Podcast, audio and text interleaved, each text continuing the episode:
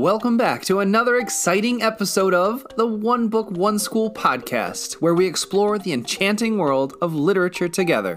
I'm your host, Mr. McKinney, and today marks the fifth week of our broadcast. We're diving into the heartwarming and thought provoking pages of 154 to 187 today in the captivating book, The One and Only Ivan by Katherine Applegate. But before we delve into today's reading, let's hear from our amazing student listeners. We received some incredible reactions to the book, and we can't wait to share them with you. Hi, I'm excited to hear about Stella, Ruby, and Ivan to see how they get along.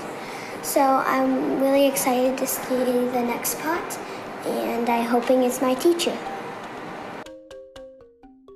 Hi, my name is Kate Harper, and my favorite part is when he throws a me ball at um, the two kids that were mean to him that spit and threw pebbles on his domain.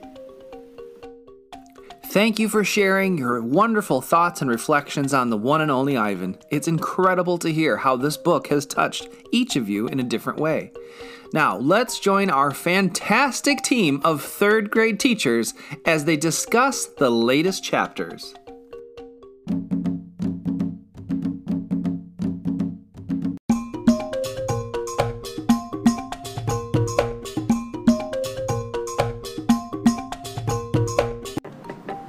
Cardinals. Welcome back to Costello's One School, One Book podcast. This week, your third grade team, Miss McClure, Mrs. Dabrowska, and Mrs. Tessoff, will be reading the next section from the one and only Ivan. So take a moment and grab your book, find your favorite reading spot, and get ready to see what happens to Ivan and his friends next. Many times we read stories that put a smile on our face. Other times, stories bring out feelings of sadness, anger, or even curiosity. You've seen so far that Ivan's journey isn't all happy, and in today's reading, you might experience some mixed emotions. If you'd like to skip over the pages that might be a little sad or scary, you and your family can choose to skip pages 170 and 171. Remember, characters sometimes have to go on a bumpy journey before they can reach their happy ending. Even gorillas. So, now, readers, let's get ready to dive in. So, please join us on page 154. And the section is titled Poor Mac. Mac groans. He stumbles to his feet and hobbles off toward his office. Ruby watches him leave. I can't read her expression. Is it afraid, relieved, proud? When Mac is gone, George and Julia lead Ruby from the ring. It's okay, baby, it's okay, Julia says, stroking Ruby's head.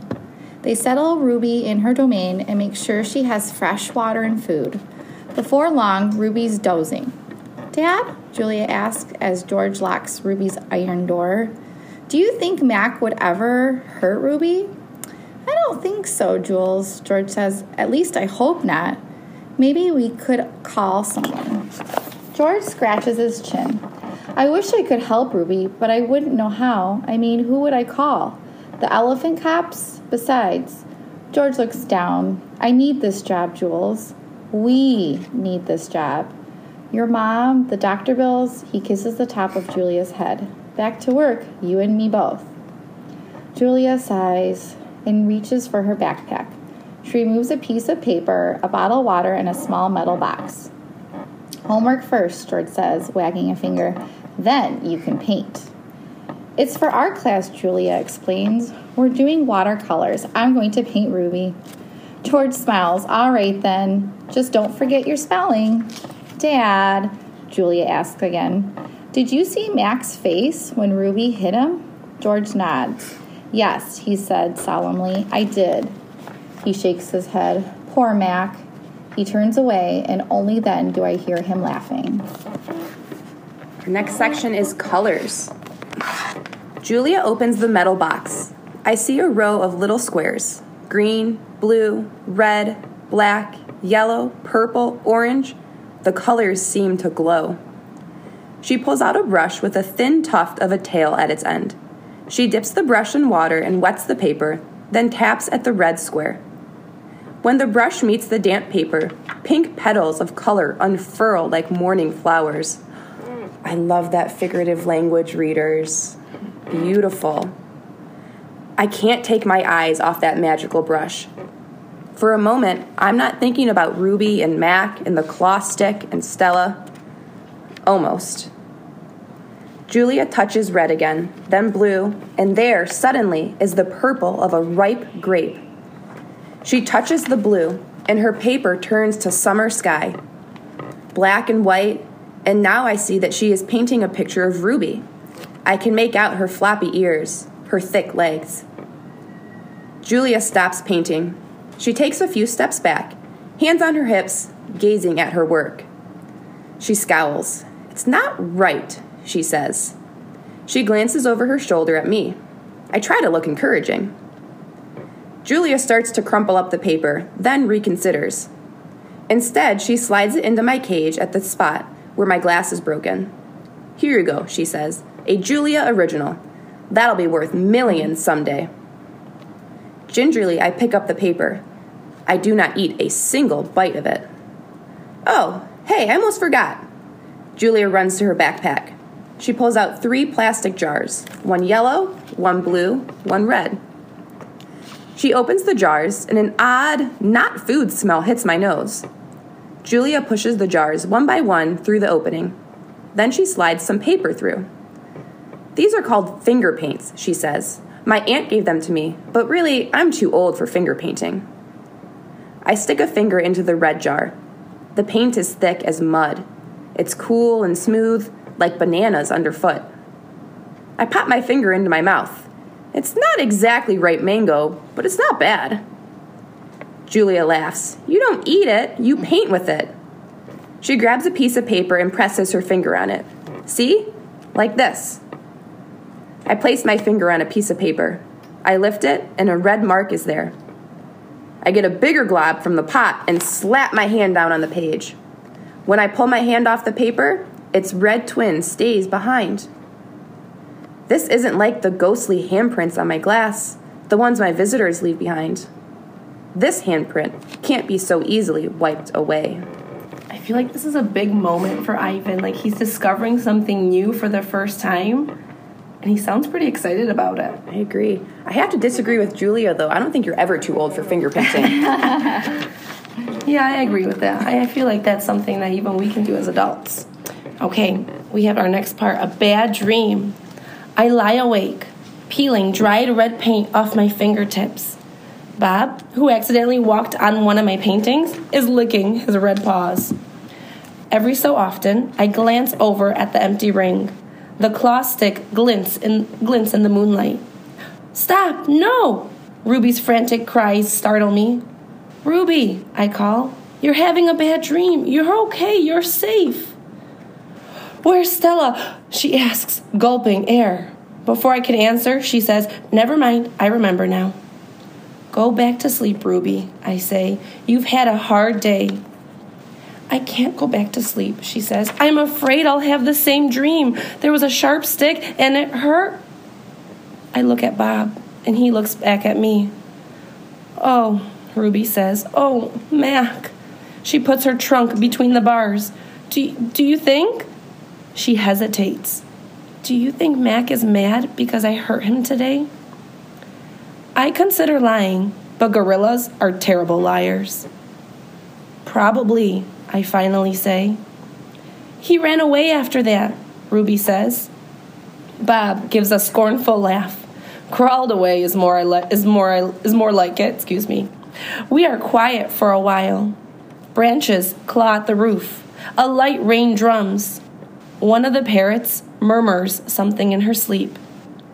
Ruby breaks the silence. Ivan, I smell something funny. He can't help it, Bob says. I believe she's referring to the finger paints Julia gave me, I say. What are finger paints? Ruby asks. You make pictures with them, I explain. Could you make a picture of me? Maybe someday. I remember Julia's picture, the one that will be a, that will be worth a million dollars. I hold it up to the glass. Look, it's you. Julia made it. Uh, it's hard to see, Ruby says. There's not much moonlight. Why do I have two trunks? I examine the picture. Those are feet. Why do I have two feet? That's called artistic license, Bob says. Ruby sighs. Could you tell me another story? She asks. I don't think I could ever go back to sleep. I told you all I remember, I say with a helpless shrug. Then tell me a new story, she says. Make something up. I try to think, but my thoughts keep returning to Mac and his claw stick. Anything yet? Ruby asks. Mm, I'm working on it.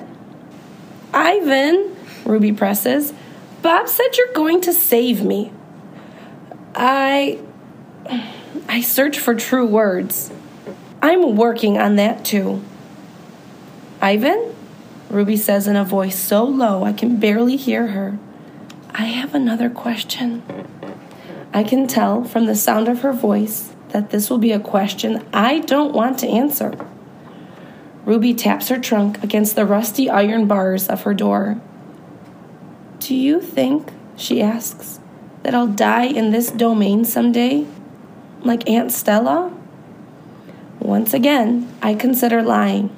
But when I look at Ruby, the half formed words die in my throat. Not if I can help it, I say instead. I feel something tighten in my chest, something dark and hot. And it's not a domain, I add. I pause and then I say it. It's a cage. There's another big moment for Ivan. That's the first time he's called it a cage this whole book. And do you know what this reminded me of? When we had our nesting lesson this year, all about integrity and thinking about how um, sometimes it's hard to tell the truth when it's not good news. Um, but Ivan really, he doesn't want to lie. He wants, he doesn't want to make um, Stella sad, or Ruby, sorry, he doesn't want to make Ruby sad, but he also doesn't want to lie to her. He wants to be a good, honest friend. So he tries to think about how can he be honest, but also not scare her, make her feel worse than she already does. Mm, it's tough to do. That is tough. Oh, the next section is called The Story. I look at the ring layered with fresh sawdust. I look at the skylight and the half hidden moon. I just thought of a story, I say. It is made up.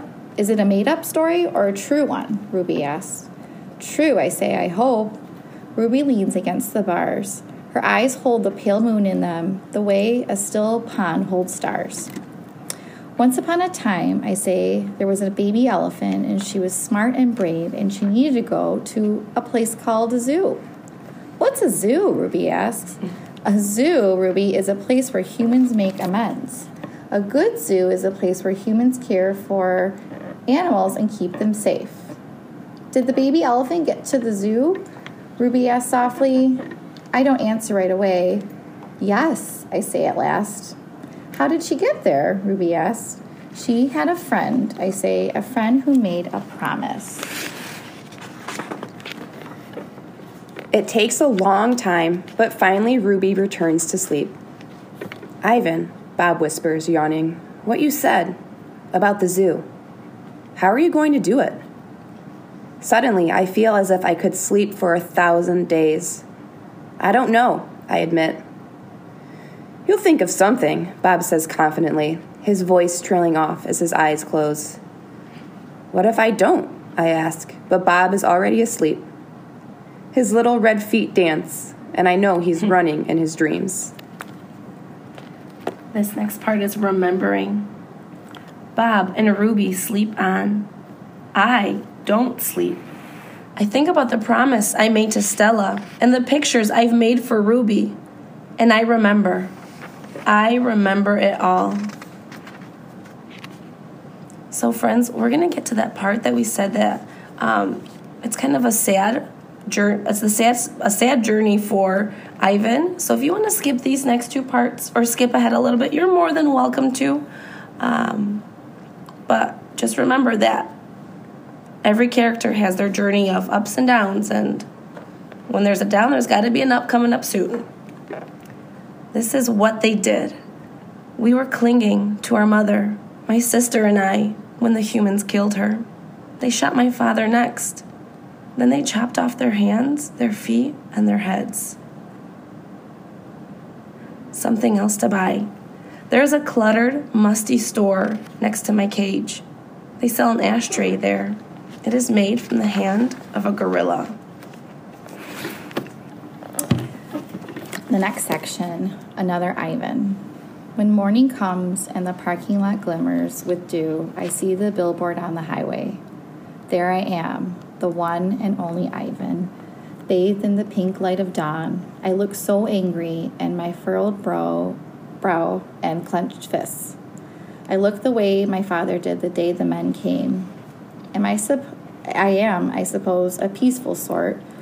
Mostly I watch the world go by and think about naps and bananas and yogurt raisins, but inside me, hidden, is another Ivan.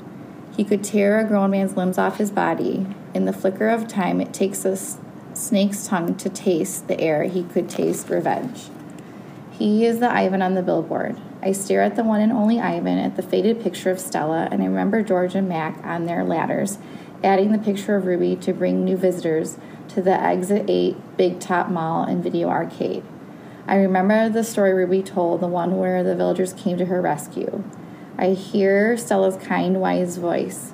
Humans can surprise you sometimes. I look at my fingers encoded in red paint, the color of blood, and I know how to keep my promise. I'm kind of like connecting with the idea that don't judge a book by its cover. And that's what Ivan is feeling like. He's people are to see this billboard, drive by, and see that scary picture of a gorilla on the hi- on the uh, on the highway, and think, "Oh gosh, that gorilla looks terrifying. He's probably the meanest creature ever."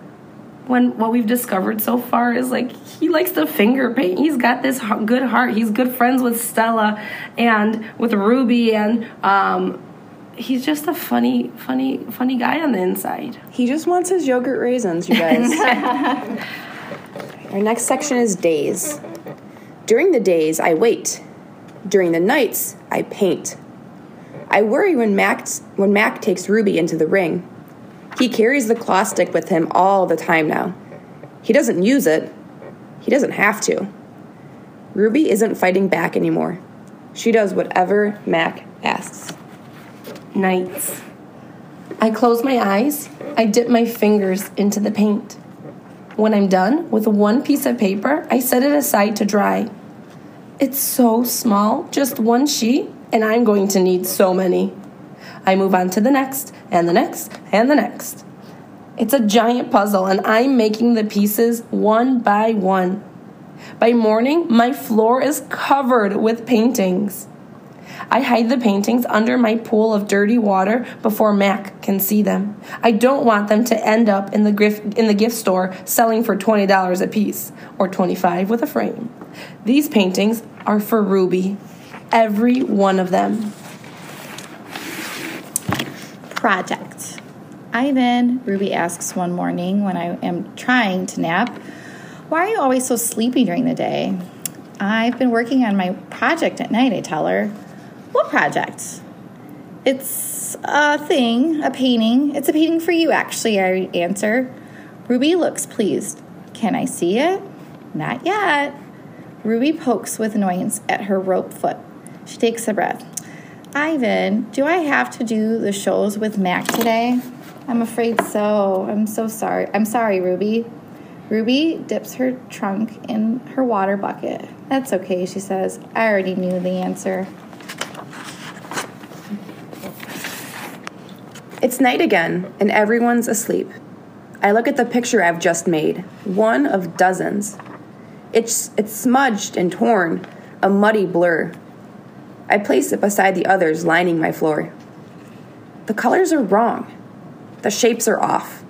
It looks like nothing. It's not what I'm trying to create. It's not what it's meant to be. It's not right, and I don't know why. Across the parking lot, the billboard beckons, as it always does.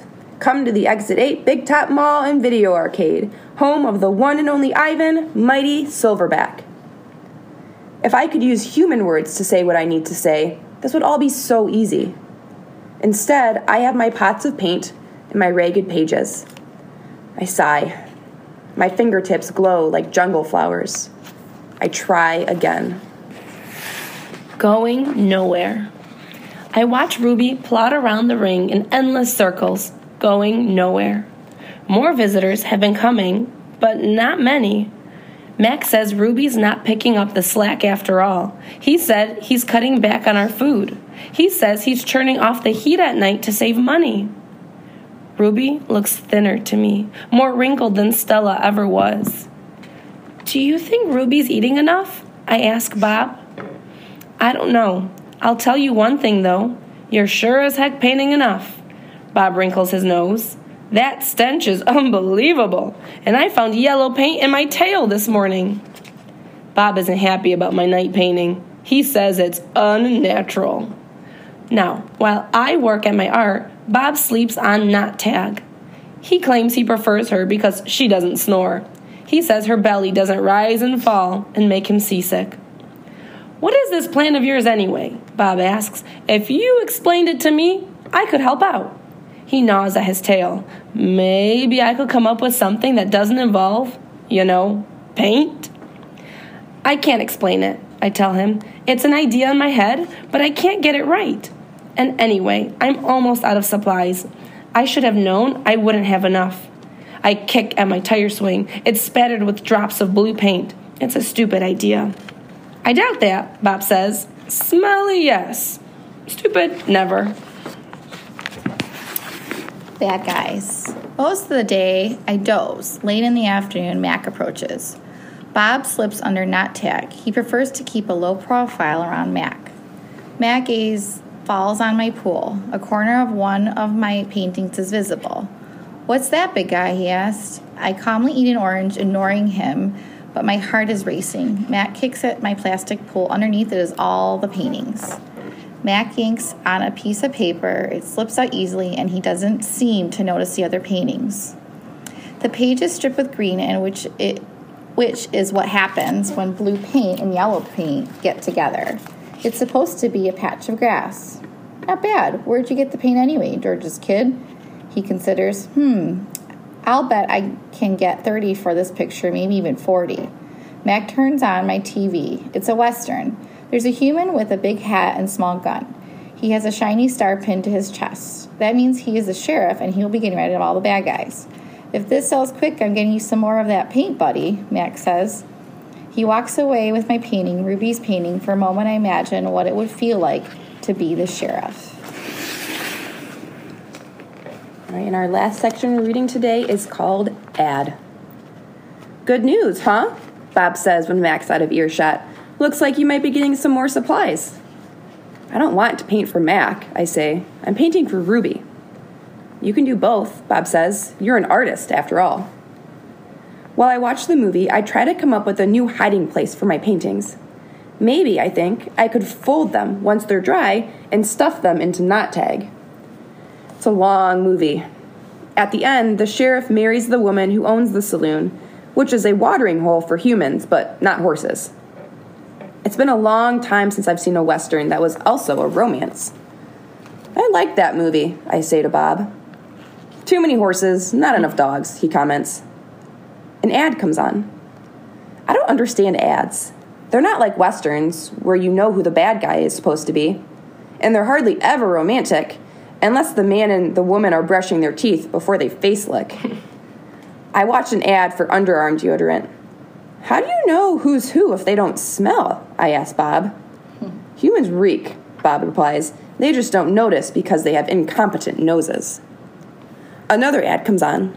I see children and their parents buying tickets, just like the tickets Mac sells. They laugh, enjoying their ice cream cones as they walk down a path.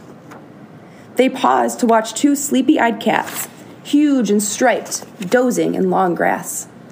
Tigers. I know because I saw them on a nature show once. Words flash on the screen, accompanied by a drawing of a red giraffe. The giraffe vanishes, and I see a human family staring at another kind of family elephants, old and young. They're surrounded by rocks and trees and grass and room to wander. It's a wild cage, a zoo. I see where it begins and where it ends, the wall that says you are this and we are that, and that is how it will always be. It's not a perfect place. Even in just a few fleeting seconds on my TV screen, I can see that. A perfect place would not need walls. But it's the place I need. I gaze at the elephants and then look over at Ruby, small and alone. Before the ad ends, I try to remember every last detail rocks, trees, tails, trunks. It's the picture I need to paint.